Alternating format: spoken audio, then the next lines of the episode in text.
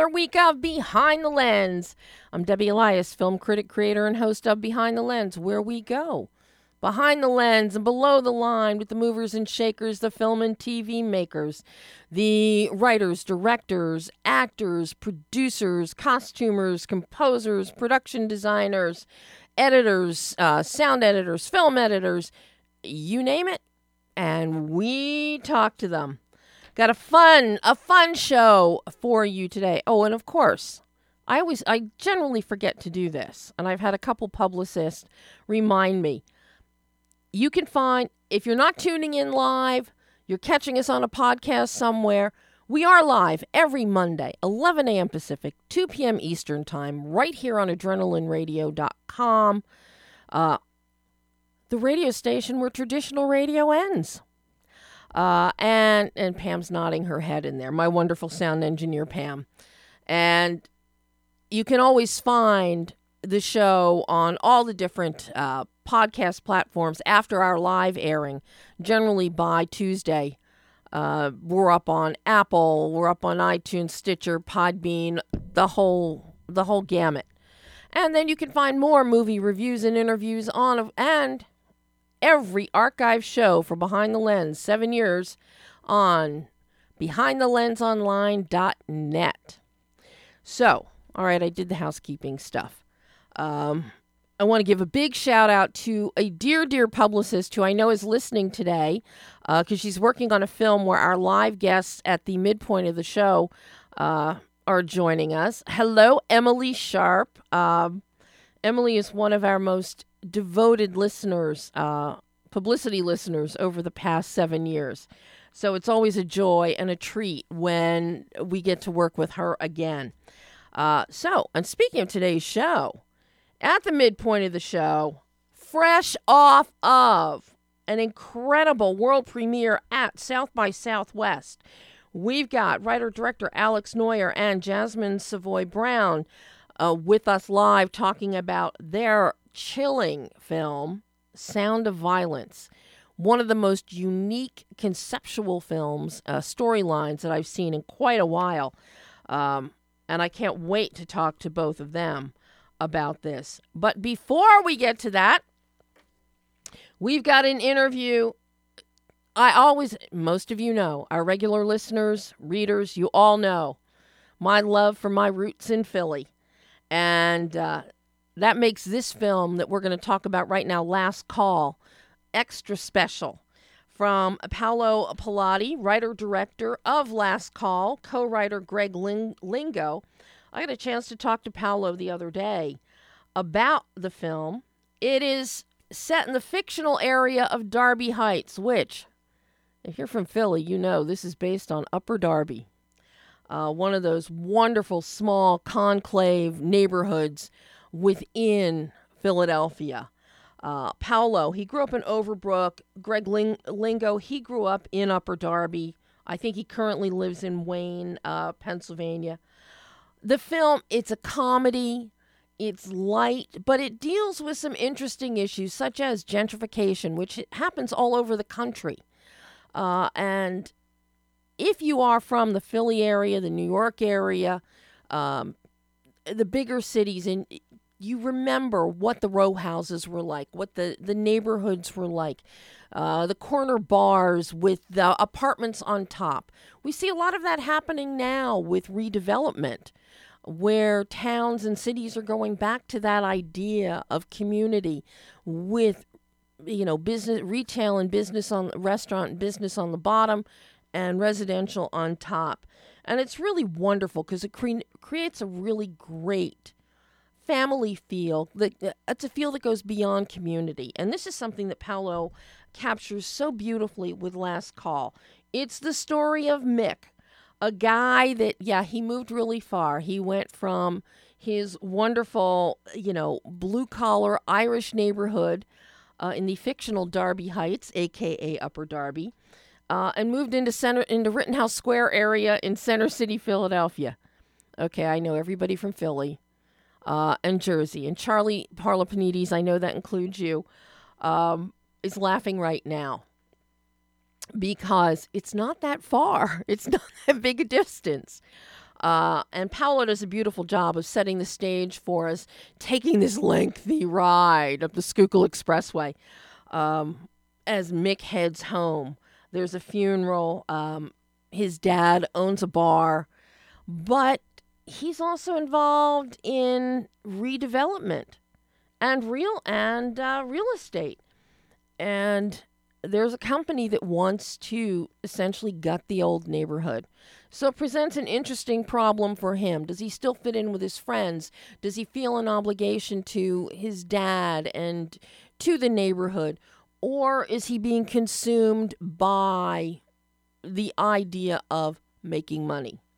So we go from the fictional Darby Heights, we go down for a weekend at the Jersey Shore. What's interesting, and you'll hear Paolo talk about this, because the tax credits had exhausted for Philadelphia, he had to shoot, um, actually found Bayonne, New Jersey, which is a dead ringer for Upper Darby, which is where he wanted to shoot. Uh, so it's a really interesting story, and you're going to hear him get into it. The cast is amazing. You've got Jeremy Piven, who stars as Mick. You've got Bruce Dern as everybody's favorite old basketball coach, Finnegan, Zach McDow- McGowan, Taryn Manning, Jack McGee, Jamie Kennedy, who went to, to Monsignor Bonner High School, uh, Cheri Oteri, who is from Philly, Cathy Moriarty, uh, Chris Car- Kirsten, uh, Kirsten, and then a lot of the bar patrons you see are all Delco residents. Um, most of the crew is from the Philly area. This is very Philly centric. So, for everybody who's craving a little bit of home, um, this is the film for you. And for everybody else who remembers these kind of neighborhoods or lives in them, this is for you. Uh, it's a fun film. It's got a couple editorial problems um, where it gets a little messy and clumsy in, in a couple parts, but overall, it is a pure joy and a lot of fun watching this, and especially with Jerry Piven. Uh, Jeremy, uh, ah, I can't even talk today. Jeremy Piven leading the charge. So, without any further ado, take a listen to my exclusive conversation with Paolo Pilati talking Last Call. Debbie, good morning. How are you? Well, I am thrilled to be talking with another native. Oh, yeah? awesome. Look, any mo- any movie that takes me back down the shore is okay by me. well, that that this does for sure. That that I think so. I think I think we uh, I think we hit the nail on the head with that one. Oh, without a doubt, and just uh, the whole ambiance of this film, Paolo, is just so well done. It immediately transports you right into those neighborhoods. Yeah, yeah, yeah, yeah. You, you know, it's, I thank you very much. I appreciate that. And, and um, you know, for me, it's storytelling is all about authenticity, mm-hmm. and and I, you know, I pride myself on being a very genuine person, and a lot of that's from my upbringing. I grew up in in Overbrook in West Philly and, you know, Greg Lingo, the executive producer and co-writer, he had grown up in Upper Darby, which is the basis for Darby Heights, right? You know, where the you know our fictitious town. And so I knew that world. I knew the world intimately. You know, I'm from that world, and so um, you know, one of the first things they teach you way back when is you know write what you know, and um, and this was juicy for me because I knew it, and and coming from a working class background, very proudly, um, they're the kind of stories that interest me. Most of the stuff that I work on and write and develop are working class or immigrant tales, and and the, the story that, that I gravitate towards, you know, back with you know neorealism and Italian filmmaking and all that kind of stuff are stories of the poor and the working class and the struggle. And so this was this was for me in that world, albeit an unapologetic comedic look of into that world, but um, still kind of an important working class tale to, I think, to tell, um, especially given, um, you know, gentrification in, in, in so many parts of of the country, Mm-hmm. and and certainly you know I think it's pretty relatable. Um, so we don't lose our identity, you know, as a um, for me, you know, like this this you know the, the whole country is built on the backs of of these mom and pop shops, right?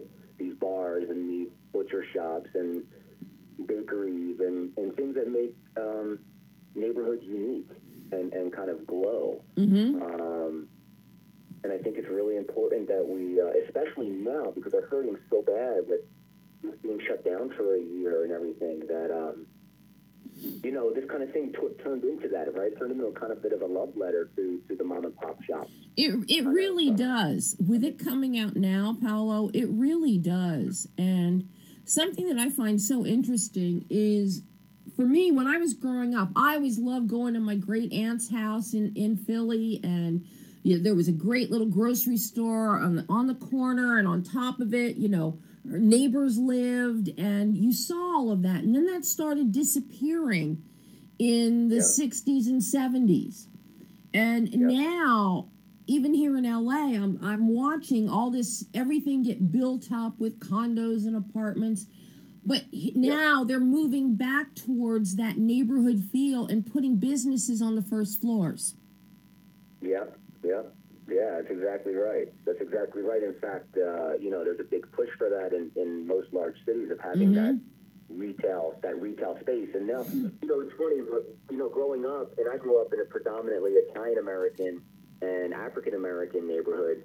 Um, so there was there was you know what what is now considered like an Italian specialty shop would have just been the corner deli Yeah. growing up, right, and, or whatever. And so it's a little different, uh, but it's still kind of the same. And it's funny because the the younger generations are praying for that that specificity, that individual kind of um, uh, you know, individualized feel. Like I go here to get my taco shells, or you know, whatever it might be. You know, I go here to get my, you know, homemade, you know, empanadas, or or you know, as opposed to going to Whole Foods, you know, for all that stuff or whatever. You know, so it's um. You know, the more things change, the more things stay the same sometimes. But it's funny how different generations come around to it. Um, Yeah. Perhaps, you know, being a few you know another generation removed from from you know kind of being uh, immigrants or first generation or second generation Americans, you know. So Yeah, because yeah, well, listen, I, I you know I'm glad uh, you know. I thank you for those kind words. I'm glad it, uh, it resonates that way with you. You never know, right? You, you do these things, especially the comedy. It's, it's such a comedy is such a fickle, you know, such a fickle thing. But I do think um, what I've learned from our cast, especially who is so, you know, so well versed in comedy. well, and the Yeah, cast kind of- is is also very Philly centric too.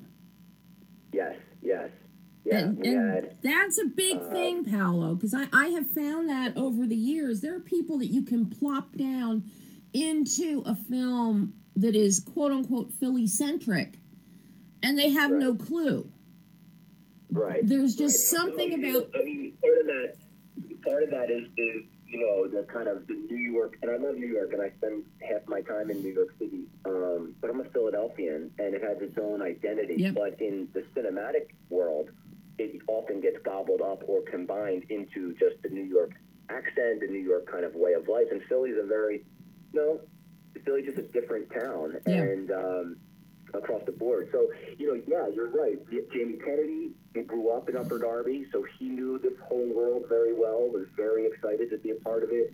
Cheri Oteri had grown up in Upper Darby as well. hmm Um, you know, Bruce Dern, Bruce Dern, I didn't know this until after he was already cast, but had spent, you know, went to school at the University of Pennsylvania Yep. and had spent a lot of time in West Philly and golfed at Cobb's Creek, and, and you know he knew he knew Philadelphia very very well, which was surprising. And then um, you know we had some regional and local actors as well that obviously you know Pete Patricios I grew up with in Overbrook who who played a who played um, digits in the film, and yeah that stuff's important because you know we cast this entire film in three weeks, um, and without time the schedule didn't allow for rehearsals. Um, and so to have that shorthand, um, to have that shorthand is is invaluable, right? Yeah. I've never worked with this cast before, so it's, so for some of them to, to to not only get it but then help the others that may not is, is tremendous. But you know, yeah, I Yeah. think that stuff's important too, though. You know, to have the the kind of authentic flavor. It's hard. You know, and Philly travels, right? I mean, Philly is the classic underdog, you know, Rocky, that whole thing. And, and we, as Philadelphians, have always embraced that. And rightfully so, because we're in the shadow of New York and all that stuff. But it's its own, it's had its real, like, it's it's it's had its moment, and it's kind of really rebounded mm-hmm. nicely, I would say, over the last decade or so. Yeah. But, you know, we're, every, we're everywhere. We're kind of like cockroaches. We're all over LA. We're all over the entertainment industry, you know? They're everywhere, and people are pr- will proudly, you know, rip their rip their chest open to show their tattoo of Philly. You know what I mean? Like they'll show their Philly heart. Oh yeah. Um, I'm very proud. So, so that's a. It's it's a it's a it's a. It was intimidating in a sense because while I knew that world, I also know how um, both in Philly and Philadelphians elsewhere will be scrutinizing like okay, what's going on with this accent, or you know, or you know, the little details that Uh-huh. are kind of um, that make it, you know, a potentially authentic Philly story versus versus not, you know. So I was very, very aware of that for sure. Well, so, talking about the, the little details is like, how do you approach this from a directorial standpoint? And how much of this did you actually shoot in Upper Darby? I know you shot a lot in Bayonne, Jersey, but how much did Right. you did you shoot in Upper Darby, and where did you shoot Callahan's Bar, which is such a key element in this film? Yeah. So you know, um, and this is this is you know, if you, uh, filmmaking is a very transient uh, industry, right? We go where the tax credits are. So you know, it was Philly has good it was- ones. It was, you know, right. It was it was Toronto and Canada and Vancouver, and then it was New Orleans and Louisiana and Atlanta, and you know, places where the tax credits are are robust and uncapped. Unfortunately, in Pennsylvania, it's capped, and um, that's a real shame because because not only does the state and Philly being inside of it lose a lot of production, but a project like this, which is you know um, written and directed by a Philadelphian Yep. uh, with an executive producer who lives in the main line of you know outside of Philadelphia. You know, we had to go and shoot in North Jersey because of the tax because the Jersey tax credit was available to us, and it just would have been irresponsible for us to to not take advantage of that. hmm So, fortunately, um, you know, our the two producers out of New York, Ante in particular, had grown up in the Bronx, and he kind of knew the feel of this, the kind of feel that this neighborhood had to be. We took them down to Upper Darby and showed them there. And then he was, I got a couple of towns for you in North Jersey, and, we took a, um, we took a the first night in Bayonne. I'm like, this this feels good. This looks good. I think it's right. We go into this. I'll tell you a, a quick anecdote because it's, it's a it's a very silly type of tale. But we go into this bar, Danny Boys, in, in Bayonne, and it's the kind of bar that that you know doesn't that outsiders don't go into normally, right? hmm And uh, having grown up in West Philly and, and Ante grown up in the Bronx, you know, we were, you know, we know our way around the block, let's say. But, you know, I also know, and I was like, sure about this place? He said, come on, let's go in. we go in, and of course the record scratch, you know, stops. The guys are looking at us, and, and we sit down, and, and it's an old, like, Polish American bar, and, you know, working class guys sitting there drinking their buds, and, and, uh, and and my producer doesn't drink, so he orders water. And so it's like already kind of like strike one. and then I'm like, and I look over, and I'm like, we're in an Irish pub, and I see the Guinness tap. So I said, up with a Guinness, and I just hear the bar crack up laughing. The bartender's like, that tap, we have it. He was like, hey Tommy, how long? How long? When's the last time we had Guinness on tap here? And he was like, I don't know, like 85 or something. I was like, oh man, you know, and we could have gotten on, on a worse foot. And um, you know, but but we settled in. I bought the round, you know, I bought a round of buds for the bar, and and this is the kind of bar that doesn't have food, so people take bring in pizza from the pizza place across the street. hmm Anyway, we get to talking to this big dude, this big burly dude who could like crush me with his finger if he wanted to, and and uh, and he's calling me skinny guy, and he's like, yeah, skinny guy, come over here, I'm uh, Philly guy, come over here and you know eat like the pizza, and you know, within like it went from being an awkward thing to within ten minutes, you know, we're sharing pizza and stories, and and you know, it turns out we wound up that wasn't our main bar, but we wound up shooting at that bar. That guy that I'm talking about, Staz, wound up being an extra in one of the scenes, and it just and, and at that moment I was like, this is it, this is our this is our town for sure. And then we found our Callahans up there, which couldn't have worked out any better for us than it did. And uh, you know, we were really lucky. I mean, Bayonne was just Bayonne was not only perfect as a rep, as a replication Mhm. of Upper Darby for us, but but they were just so welcoming, and and its proximity to New York was very helpful for us, and it was tremendous. It was tremendous. Um, Well, yeah, we, you know, I wanted to shoot in Upper Darby, but uh, Callahan's, the actual pub, wouldn't have worked from a logistical standpoint, given how tiny it is. Mhm. But um, uh, we got really lucky with the place we did find. So, um, you know, one of my favorite, you know. Well, I was It's I was going to say your cinematographer George Gibson. He does a really nice job at maintaining your visual tonal bandwidth and your visual construct of keeping things intimate. It is you don't have any wide wide shots here happening here. Everything, especially in the neighborhood.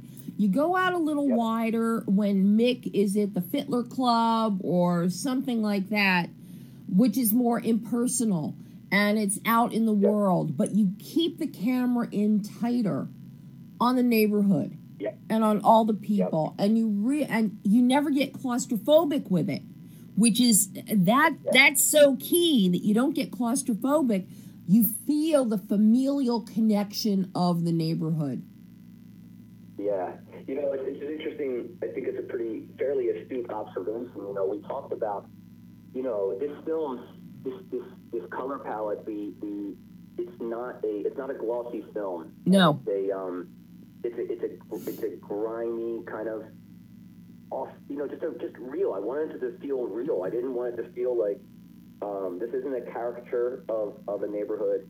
This isn't a. Um, this is very much so a a working class, a tired neighborhood, a, a neighborhood like Rocky, like on its last legs, but still very proud. And and so it was important to kind of show that world, and, and you hit it on the head, like as close as we can get without suffocating people yeah you know, the working title of this film was Crabs in a Bucket, which the metaphor, it's a socio-economic metaphor for, Yep. for pulling people, you know, down uh, when they're trying to get out. And, and, you know, and having grown up in the neighborhood I grew up in, I was very, I was very tuned into that um, because of that, that, that, that mentality of get ahead, but don't get ahead of me, right? Mhm. And so, um, yeah, it was very, very intentional. Um, it was very intentional, and, again, in these in these pubs, typically, while they're gorgeous when you go in, they're not set up to shoot. Right? no not at all right? So it's hard. It's really it's difficult with angles and, and you know getting you know and working that out. But um, yeah, I mean that. The last thing I kind of say about that is you know I love I love the two shot, and I don't think especially American filmmakers use it enough. And for good reason, I think you know oftentimes they just they get their master, they get their coverage. Um, it's it's- you know, but you can't hide in the two shot, both visually and the actors. Like no one can hide. Yeah. You know? And and um, fortunately, I had I had players that could, you know, that were just they were all vets, so they loved it, and and it gave them a little bit of space at times to kind of be comedic physically when I could, um, and it and it helped with we had such a large ensemble and so many scenes with so many players that it was just a it was a practical decision as well as a creative one. Um, but it worked. It worked for it worked for. Um, I think it worked to tell this story. and and it really does serve to because you get somebody like Zach McGowan and Chris Kerson in a scene, and the two of them are very physical with their comedy. Yeah. Um, Yeah. Piven Yeah. is Piv is more focused and centered. Um, he doesn't get as Yeah. big physically Right. and and take up the canvas. He lets his his internal performance do it. So yeah, so it works really really well. You know, and I would be remiss not to ask you about your editing on this one because there is so much happening within the neighborhood itself with what's going down with with Kelly Construction and Yeah. taking us down the shore and taking the boat out. You've got Ethan Maniquis, whose work I love. He cut for for my friend Jonathan Jakubowicz for Hands of Stone, and then just and then did Yeah, love Hundred. Days to Live for uh, Ravin Gandhi.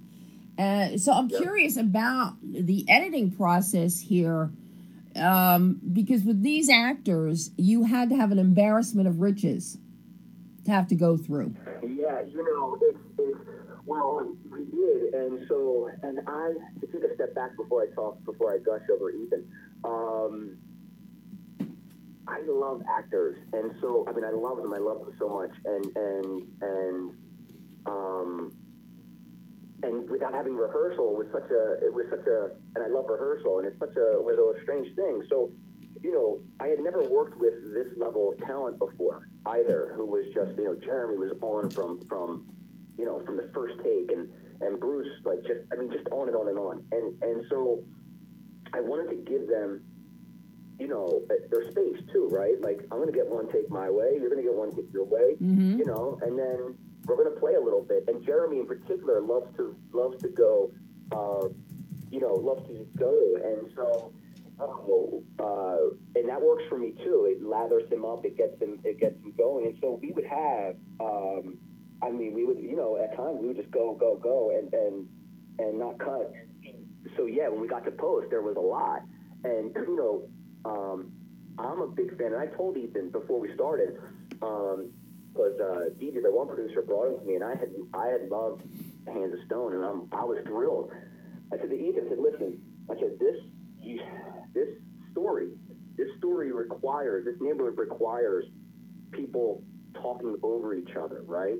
Um, it's very tight. These guys have known each other. They can finish their each other's sentences. They, they've literally been around each other for four decades or more. In the case of Bruce and, and Jack McGee, 80 years maybe. And so, you know, th- they're very. Um, it might not be the easiest edit that way, and I just want to make sure you're comfortable with that. And and he was totally game for it. And and I, you know, it, uh, for me, especially wanting to make this feel um, natural, you know, as natural as possible. Um, because there's nothing worse, especially in a bar film about like this kind of topic topics. There's nothing worse than uh, Jeremy talks, and then there's this unnatural pregnant pause, and then Jamie talks, and it just doesn't. It's just it's the worst. And so, um, yeah, we had a lot to go with, and it was funny because you could you could, you know, you could go down um, so many different roads, and and Ethan in particular, coming from the world that he comes from, he was he you know excels in certain in certain areas, and in particular with pace and and and some of these montages and the opening driving sequence, which I really you know we turned into a titling sequence, but was really important for me to kind of like show this difference between the world where Jeremy is coming from and the world he's going back to, and and some of the you know the montages, the drinking montages, but just really right up the alley. And then um, you know, and this all worked out well. And then um, the other, you know, uh, my God, I'm drawing a blank. Like, uh, Peter, the other, Pete Palomo, the other editor, kind of came in and and and slowed some of it down in places too, which was really nice. And, and you know, one of my favorite scenes between Jack and Jeremy in the work shed. Um, you know, needed a little, t- needed a little, like I don't want to say grace, but just a little bit. You know, it's interesting because you could change. You know, you could change. You make the movie in the edit, right? So uh, you can change the tone. And, and it, anyway, it was a nice balance. And so again, another another lucky lucky break for me. But yeah, I love Ethan. I, I obviously spent a lot of time with him, and he came to Philly, and we, we cut here, and before, that was pre pre COVID, and then the rest was done remotely. But And I have to say that opening driving, uh, yeah, time lapse um, title sequence, that is killer. It is fabulous. So well done. Yeah. I love it. Love it. I it. appreciate that. I appreciate that. Well- yeah, it was you know again it was like okay how do we how do we make the it's funny because I don't I don't really creatively I don't like title sequences. I like to just kind of get into the story and I'm not the biggest fan personally of like it's filmmaking is the ultimate collaboration. So I don't personally film by Paolo Pilati or, or apostrophe S or anything like that. In this particular case, though, and where it lands in our film, it the titling sequence worked. I mean, I knew I wanted this long kind of you know, this uh, I don't know, elaborate, but just a, a drawn out kind of drive um, back home, and so it it, it it it served two purposes for us. But I do think it's yeah, I think it works. I'm really I was really happy with the way it turned out. It was um, it was something that from very early one one of the things that never changed the many rewrites of the script was this was this drive. Um, you know, kind of was this was this trip home. Mm-hmm. Um, so, and yeah, it was really, you know, it's important to understand that, that this guy doesn't live, this guy is basically estranged from his family, yet he lives, you know, maybe maybe a half an hour away. Which Tops. for LA terms is like basically around the corner. Do you know what I mean? So like, he just doesn't. It's an interesting dynamic, but it's it's also worlds away. He's mentally he's worlds away from that place, you know, and so, um, and and obviously economically as well. So, yeah, it, it was important to kind of show that transition, right? And and um, and again, having grown up in, in West Philly, um, like I knew that world from, you know, I used to take the the the Yellow on the subway from West Philly down to you know down into Center City, and so I knew, you know, I knew I you know I spent I spent half of my teens doing that, and and you know just the, the difference in the socio economic changes as you went from kind of neighborhood to neighborhood. Um, always told a story, you know. So Oh, was abs- something I was. It worked really well for. I'm glad I was able to do it in this project. Everyone's wanted to kind of visualize that, you know. Yeah, no, it, it works. It works well. And I've got one last question for you, Paolo, because I know Priscilla has to get you moving uh, with other people. That, But I've got to ask you, your first feature, what did you learn about yourself as a filmmaker, as a director, in making Last Call that you can now take forward into future projects? man, that is a uh, that's a beast. Oh my God, everything, right? I mean, um, I had worked on you know maybe a dozen projects, but never my own feature. Uh, you know, directorial feature debut. Yep. And I've worked with some great actors, but not. Okay, we're teasing you right there. We're going to break here uh, with Paolo. And Pam, we'll be able to back it up a little bit at the end of the show. Okay, we're going to back up this last question with Paolo at the end of the show because we've got our live guests. We've got Alex and Jasmine ready to go here. So, Alex, I know you're there. Hi there. Hi, Alex, and I think uh, I think we're waiting for Jazz for them to bring Jasmine on as well. Yeah, I can go ahead and grab her for you now. Terrific. Okay, so we're just waiting for we're waiting for Jasmine, uh, for her for her people to bring her online. But in the meantime, welcome, Alex. Thanks for having me. Oh, with this film, oh my God, I'd be a fool not to have you on the show. What what a film! My God, Thank you. this Thank you. It's Uh, it's a peculiar little piece of madness. Um, that's an interesting way of putting it. Um, and already you've got a distribution deal, so people, everybody will be able to see the film. Come, if they didn't see it at South by uh, this past week, they'll be able to see it uh, May twenty first. Uh, That's correct. Yes, we're very excited. which that is very very exciting.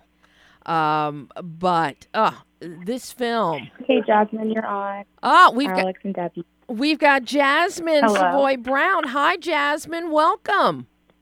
Hi, thank you for having me. And and your fearless leader Alex is on the line too. Hey, Jasmine. Good morning, Alex. Hey, everybody. Happy Monday. Happy uh-huh. well, happy Monday after a fabulously well received reception at South by for Sound of Violence. Thank you. Uh, Yeah, I it's been a pretty good weekend for us. uh, d- I got to tell you, um, I was just telling Alex, Jasmine, this film. Number one, the whole concept blew my mind. I can just imagine what you thought when you when you read this script. Uh, if I was, I would not be able to put it down. If if somebody handed me this script, I would not be able to put it down.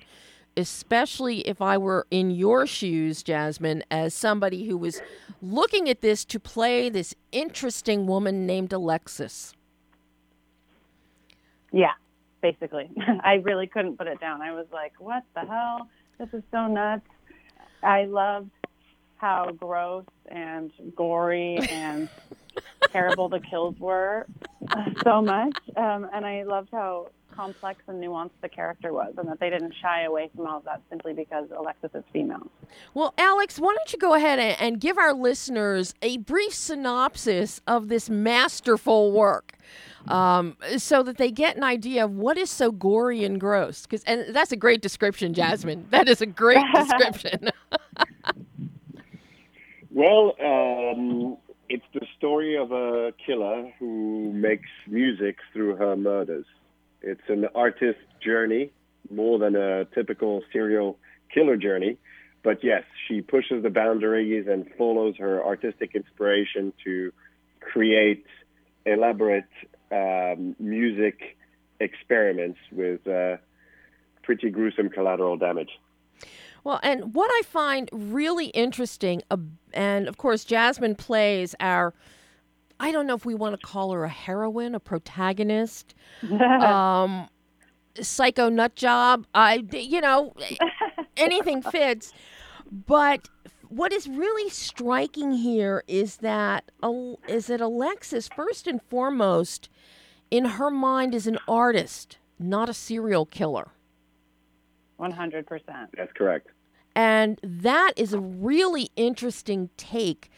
Plus, something else that you do with this film, Alex, is we are actually following the killer. We are following yes. Alex, Alexis. We're not following the victims and wondering who done it or okay, how sneaky are they going to be? Nah, we're right there in her mind. It's fascinating. Yeah, it's a shift of paradigm that is not always um, the most popular, but uh, but in this case, because uh, the story is very much about um, a, a, cathartic journey dealing with trauma and and and creative inspirations. Um, I felt there was um, it was more about the audience ex- seeing what she could come up with next, rather than than uh, having her victims threatened by her presence somehow. And um, and uh, also again because she's an artist rather than a killer in her mind and as well when I wrote the script. Um, I felt that the piece uh, needed to be intimate as well. Um, and finally, I would say that especially with uh, her synesthetic abilities, we needed to be right in her world with her mm-hmm. to experience the artistic high that she uh, sees with those colors and lights. Oh, it's very. This is very experiential, uh, from a visual and a sonic standpoint, and I love your performance, Jasmine, as Alexis. Thank you. Because it's almost orgasmic watching uh, yeah. Alexis as she gets so stimulated by the sound the sounds that come with murder, the various things, twisting a knife, or a fading mm-hmm. heartbeat, or blood as it slows, or as it speeds up and becomes more. And what you bring from a performance standpoint, you are mesmerizing to watch.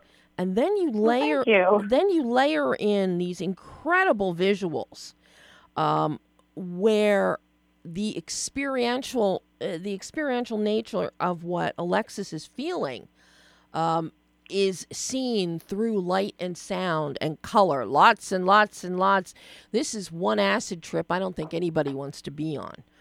Uh, how how do do you as an actor, Jasmine, get into that mindset to reach that level of intimate performance? You know, uh, I don't know. That's a great question. No, I did a lot of research and um, I wanted to make sure I really understood the her background in regards to trauma and how that affects a person. And so I spent a lot of time doing that research. But then just every character that I play, I approach with a lot of empathy and no judgment. It doesn't matter if the person's a killer or a quote unquote hero or saint. Every I just I don't want to judge any character that I play so that I can make sure I tell their story the most truthfully. And so approaching her that way, it really wasn't hard for me to um, get into that place because that's just her reality. Yeah, it, it's fascinating watching because there is actually a lot of growth within Alexis. And I'm curious, Alex, because we first meet Alexis as a little girl. She's deaf. Um, which in and of itself that that brings out with this whole uh, synesthetic idea of stimulating one sensory pathway that then activates another one uh, and it's her deafness and a trauma that that spirals uh, this thing. But I'm curious how challenging it was to find a young actor who could really play, uh, uh you know, the young version of Alexis. Well, um, very importantly, um, she, in her backstory, she lost her hearing in an accident. So first, um, we consulted with uh, specialists in the matter to know whether we should uh, cast a deaf actor or a hearing actor. Um, and then, so that was that was one important part that we needed to get right. Um, the similar way, um, loss of hearing versus being uh, born deaf uh, uh, have to be addressed differently. The way they use sign language, the way um, they, they, they speak. Mm-hmm. Um, because obviously she she lost her hearing in an accident quite late on, so she is, you know, fully able to speak and, and has not lost her habits, and and her um, sign language needed to be clumsy a little bit, similarly for her mother.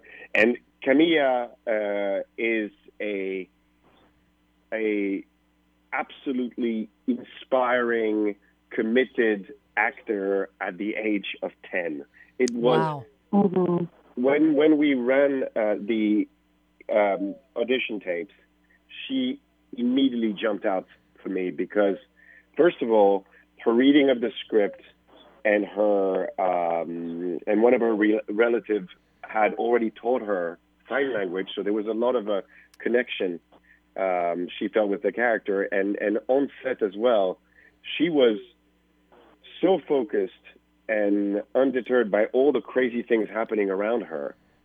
And so um, I would say that I got, I, I you know, Camilla made the role hers almost straight away. Um, and I remember I told I told um, our casting director Amy Renee, I told uh, uh, my producing partner Hannu Aukia, I was like, she is the one. And um, and and those days on set were magical and I, as I said, she has such a bright future. I'm so excited for her. Now, a question for you, Jasmine. Did you film after Camilla or vice versa? Did you uh, have to try and adopt some mannerisms or anything to have that continuity come through? You know, she shot like partway through filming, but I was on set. I was on set um, when she was filming to observe and like so we could kind of communicate and have some similar stuff. But most of that was just natural. It kind of just happened wow. that we had a lot of the same little quirks and stuff. Because, Magic of filmmaking, I guess. Because watching, it's a very seamless flow. So it's a testament to you, Jasmine, and to Camilla, and to you, Alex, that you don't feel like you're looking at two different people. That seamlessness is there, that you're just looking at an older version of this child. Thank you. And you know that's something and i'm sure both of you have seen this in films before when we have a younger version of an older self and it's like no not buying it. Doesn't doesn't doesn't cut yeah. it but here it just is so it, it is it, totally seamless. And there is not a minute you don't believe that this adult alexis was not this little girl uh, suffering multiple traumas and then finding joy uh, which is that's one of the the strangest elements this that really it kind of hits you like a knife in this film is the joy that you see and that you see being felt uh, through this violence. And I think it's a testament to your cinematographer, to Daphne, to your your oh, she's the best. uh, it, you know the awesome. visuals the visuals are so fabulous. They're very rich but you keep this from a t- visually uh, visual tonal bandwidth. You keep this very light but full bodied you never make your visuals dark. We let the darkness stay within alexis and i found that really striking you don't take us into the dark pitfalls um, visual tropes that we're so used to seeing. And There was an inter- that was that was the collaboration um, that I was hoping for when I um, got to meet Daphne, and um, and we got to discuss. She had in her past work, she had great example of using color and light um, in situations, Mhm. and um, and so um, that's what attracted me to her work. And uh, when we sat down, we, we really genuinely had an understanding of, of how we wanted the scenes to be to feel again like an artistic high, with um, as well the challenge of synesthesia and render as a sort of palpable uh, rendition of inspiration and that artistic high. And so with Daphne, we created this um, this in situation uh, lighting dynamic that we could then lay the, the, the digital synesthesia on top and have a, a sense of depth um, to it. And um, and and it's uh, a- and it naturally it brightens and makes the whole thing quite vivid. And we um, and and we that's what we wanted to go for. Um, had we h- hidden Alexi's work in the shadows, I feel that we would have we would have maybe kind of made her mo- much more of a of a of an intended predator. Mhm. Whereas here we we wanted the artist in full bloom. Well, we certainly get that. And I'm curious for you, Jasmine. The production design, especially of Alexis's RV, is so specific. And Alexis and the use of all of the sound mixers and the sound equipment. You know, how did this help you and inform you? And how and you know, how adept did you get at playing with all those knobs and gizmos on all the mixers?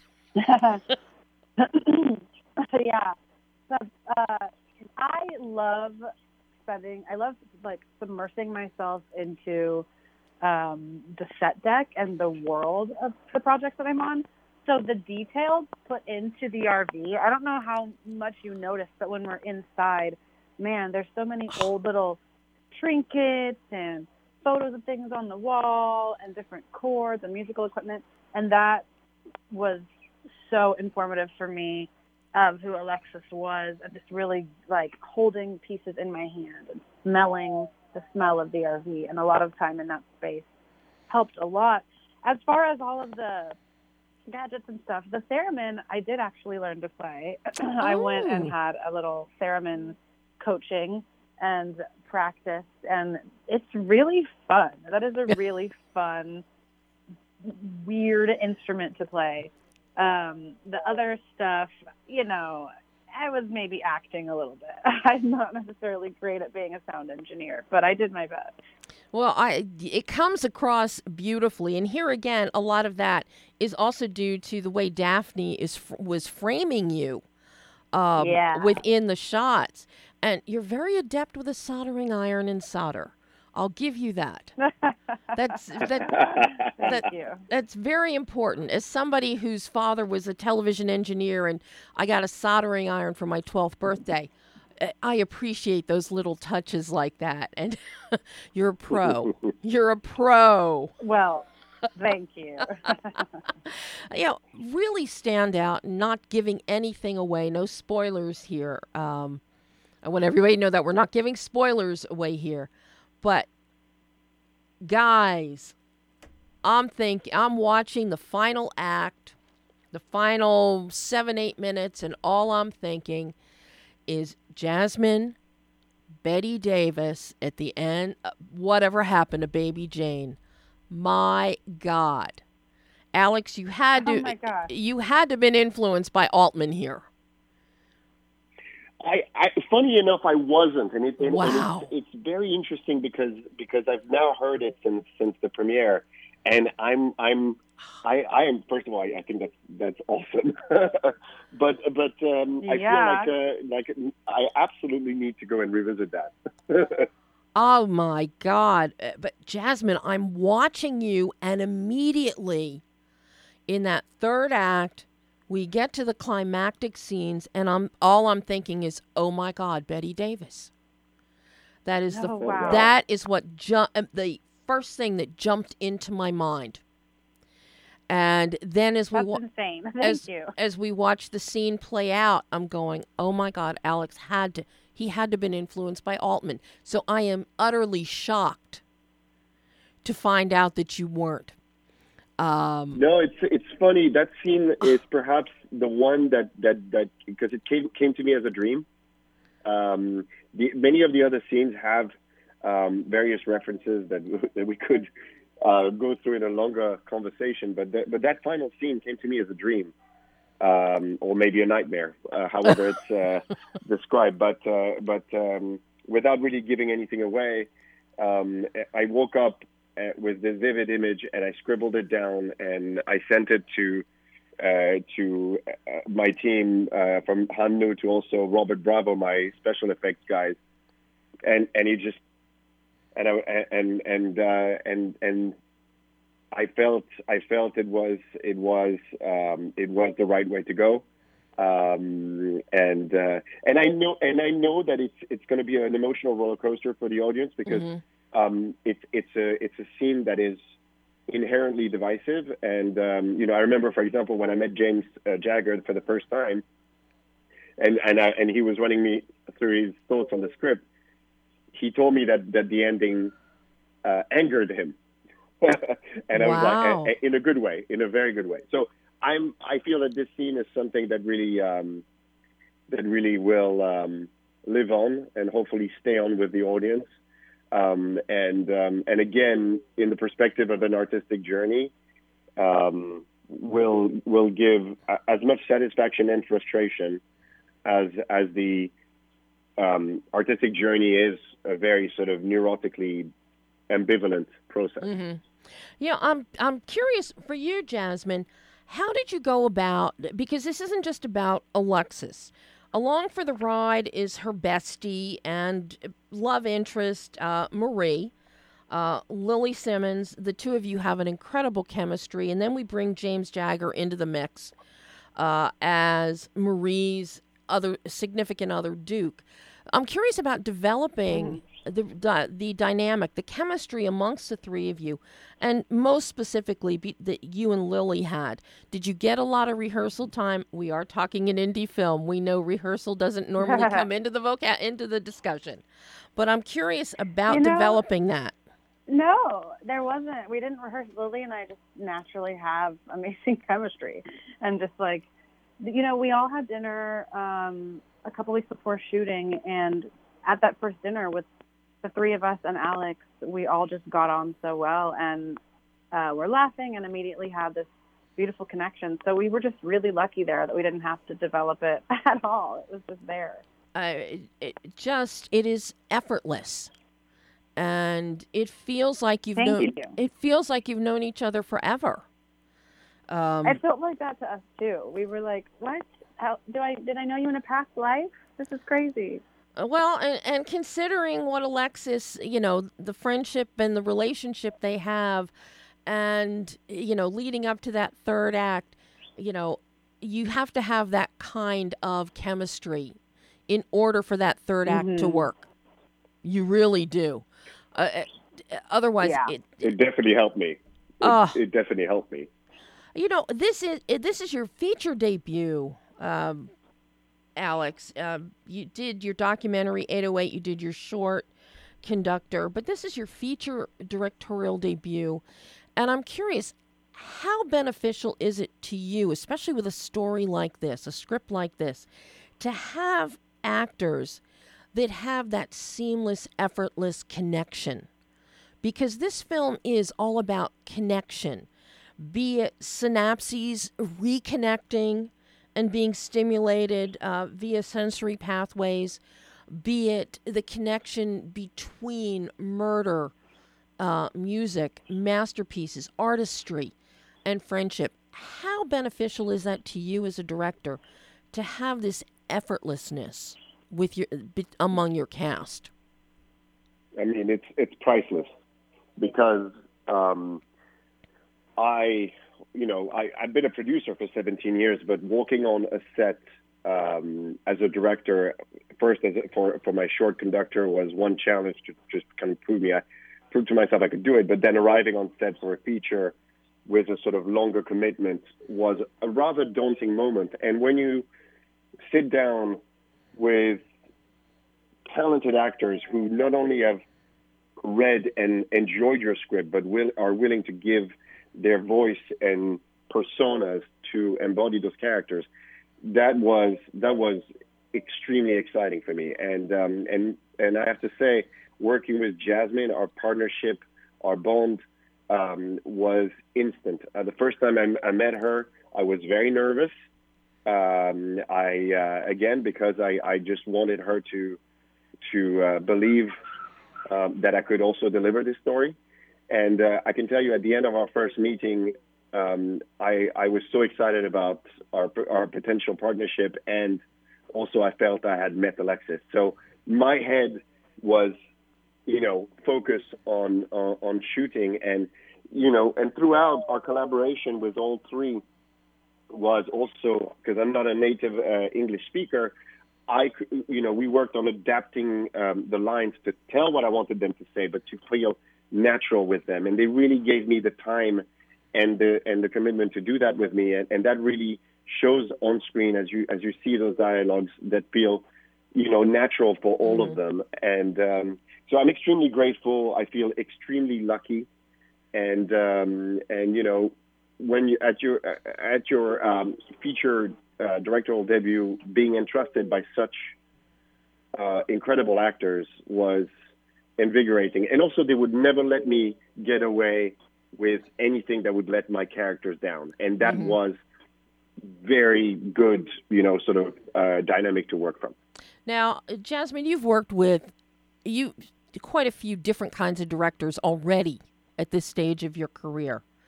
What mm-hmm. what what was it like working with Alex, a first-time feature director with a script like this that is very visually dependent, emotionally dependent, and musically dependent uh, in to inform your character?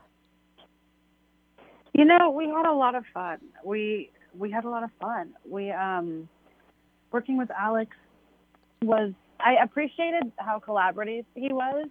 That, like he said, we were able to give our thoughts on the dialogue and the script, and we were really collaborative when it came to blocking. You know, there are certain directors who show up and they're like, stand here, stand here, hit this mark here, hit this mark here, which is fine. That is a very technical way of working. Um, it's not my preferred way of working. And with Alex, we would fill out the scene, we'd run it a few times, try different things, and before we were all happy, and then we'd lock it in. Mm. And, you know, it's, I immediately trust someone who trusts women. And Alex made sure that this, not just the cast, but the crew was incredibly female and was very diverse in every meaning of the word. And so that gave me a sense of confidence and peace and um, trust in him that I think paid off for all of us in the end. and of course, now you go from a film like Sound of Violence into Scream, a reboot mm-hmm. Scream. Are, are, we seeing a pattern a, a pattern here of, of you know what piques your curiosity?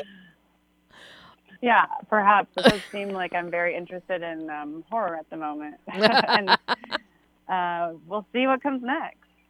So uh, let me ask you, Jasmine, um, what did you learn about yourself as an actor from mm. making Sound of Violence that you can now take forward into future work, into creating future characters?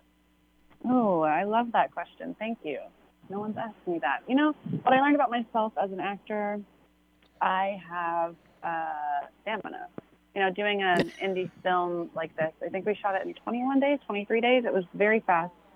A lot of work, a lot of intense emotional, physical, psychological scenes. Um, and I was so happy. I really loved the challenge of having to do so much work and um, and how intense it was. And it just showed me that I I can do it and I'm I'm in the right field. and I would love to have more opportunities to do more work like this, more challenging, um, intense, fun work. Well, anybody that sees you in Sound of Violence, they should be throwing scripts at you. Let me tell you. Oh, thank you. and and let me ask you, Alex, your feature directorial debut. What did you learn about yourself as a writer director that you can now take forward into what I hope will be more feature films? I um, first first of all, I learned that I could do it, and um, and that was, um, you know, I guess that's the number one purpose of of a feature debut. Um, I also learned uh, from, you know, things that in hindsight, you know, we could do better. I've, I there, there there is a learning curve still ahead. Um, I I learned as well how far I could push it in terms of um, of uh, my relationship with the genre and how I could, you know, really kind of try to to to live a sort of artistic high myself with with the creativity that uh, that uh, this story um, allowed me to to to to play with. Um, but also, it, it excited me as well. Um, what I'm working on right now is something rather different, um, not as uh, gore and um, and what I learned about the character's journey and character development will be extremely valuable uh, going forward. So, you know, as somebody who I never went to film school, I've, I've, I've owned and run a production company since 2004.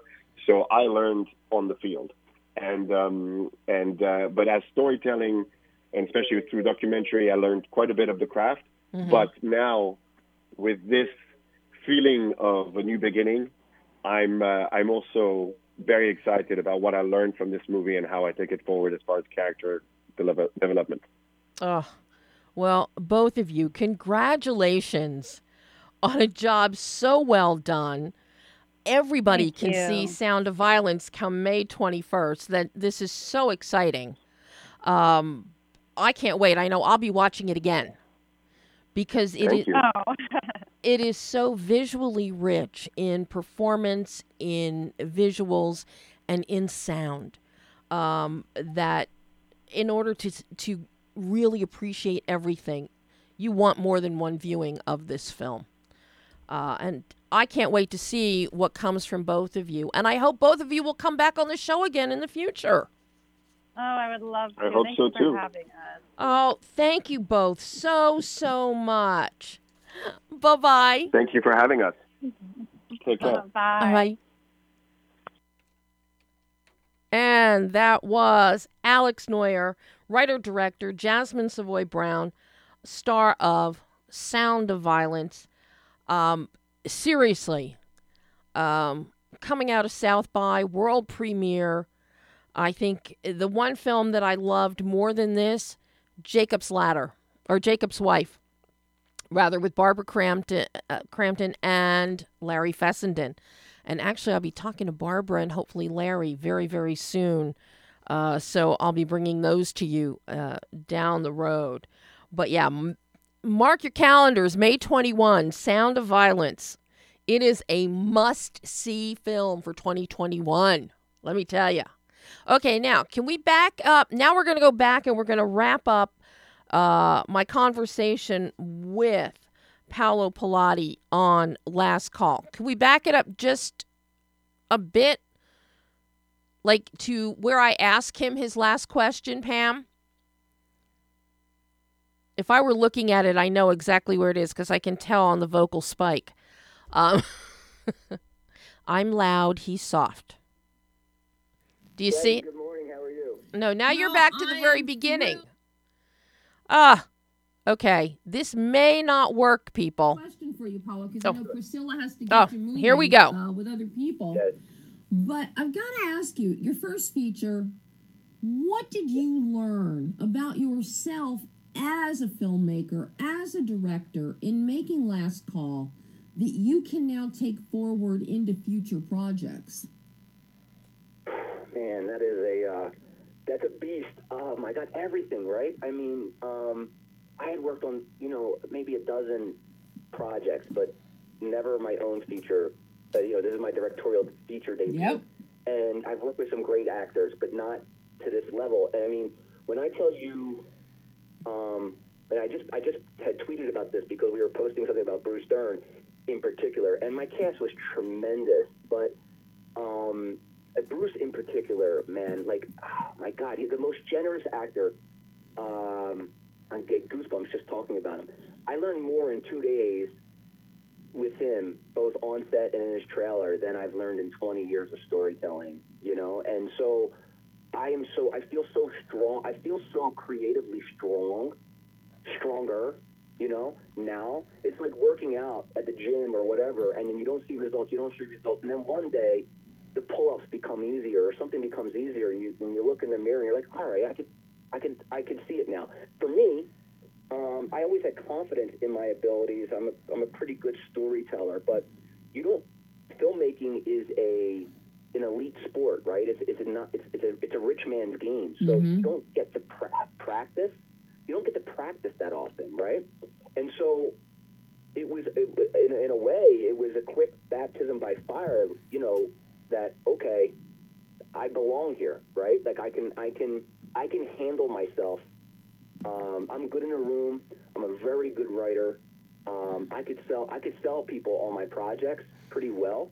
But there's always that. Well, well, how would he handle, you know, an A-lister or whatever? Can he do that? So for me, that was a hurdle. That was, uh, you know, it, it wouldn't have mattered to me. I didn't need names in this film. You know, I just needed good actors. But but moving forward, having that that confidence that um, you know, that you could that you could tell stories with some of the best and some of the greatest, like Bruce Dern, legends, literal legends, um, is a real confidence booster. Not not to mention like the literal encyclopedia that I have now of, of little tricks and and just things, um, you know, things that that uh, that you can pull out when you need to, and when inevitably the going gets rough on you know on set or or just you know you're up against it or you know whatever. So uh, you know, it's hard to pinpoint one thing, but my God, it was a true masterclass across the board. And uh, you know, one last thing I'll say, you know, really lucky too, and I got to start with Jeremy and Taryn because they're just they're just such professionals,